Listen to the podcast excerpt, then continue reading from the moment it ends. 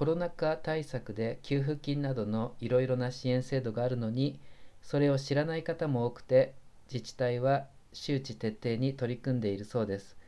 せっかく救済制度があるのにそのお知らせが届かずに救われないそういうことがあってはならないわけでそれは福音も同じことです。せっかく救いをもたらすイエス・キリストの福音があるのにそれがお知らせされない。あってはならないことで福音宣教極めて大切ですでもだからといって今日の福音を持ち出されてこうやって弟子たちは杖一本で宣教してるんだから私たちも気合を入れて片っ端から家庭訪問しなきゃダメなんだとか言われたらやはり困ってしまいますし何より福音宣教は義務ではなくて喜びのはずです。私は以前保険のセールスをしていたことがありますが私自身が保険が必要だなんて全然思っていなかったので営業成績は芳しくありませんでした。それと同じで司祭になって福音宣教芳しくないそれは私自身が福音が必要だって実は思っていないそう考えてしまうこともしばしばなのですがでもやはり私は信じています。キリストの福音は素晴らしいし、すべての人に伝える必要があるし、私だって時が満ちれば福音を伝えるものにされる、まあ、いつの日か水が高いところから低いところに落ちるように、私が私を生きることと福音宣教が一つになる、そういう時が誰にでも必ずやってくる、えー、そう信じています。というのはとても大切で基本的なことですが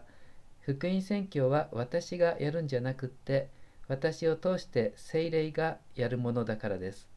え肩肘張らずに精霊に身を委ねれば時が満ちた時精霊の道具となって福音を伝える器にされてゆくに違いありません。今日の第二朗読のエフェソ書にこうありました。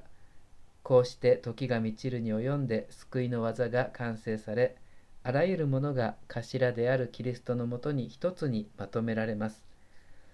まあ、これはユニバーサル・サルベーション、普遍的救い、みんな最後は救われますからっていう箇所で、オリゲネスはこれを根拠に、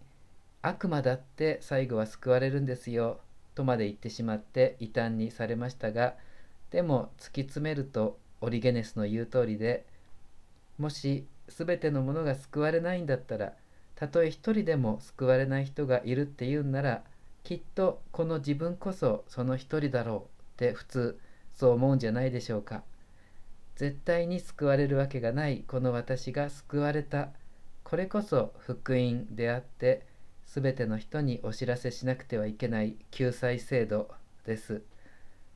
まずは2000年の時の中で多くの人が福音を伝え続けてくれた。だから今この私に福音が届けられている。こうして私がイエス・キリストの福音を知っている。この感動と喜びこれを味わってみることから始めてみてはどうでしょうか。そして精霊によってこの私も福音を伝える一人になってゆける。生きるとは福音宣教だったんだ。そのことを悟る日、えきっと近づいていると思います。